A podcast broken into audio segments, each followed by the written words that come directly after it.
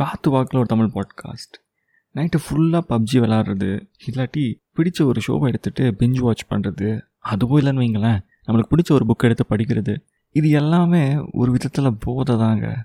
See it is up to you to cut throat இது வேணாம் avoid பண்ணுறதும் இல்லை கண்டினியூ பண்ணுறதும் I am not here to advise you but I'm just telling you இந்த மாதிரி விஷயங்களும் ரிப்பீட் ஆகும் பொழுது it will turn into an addiction okay take care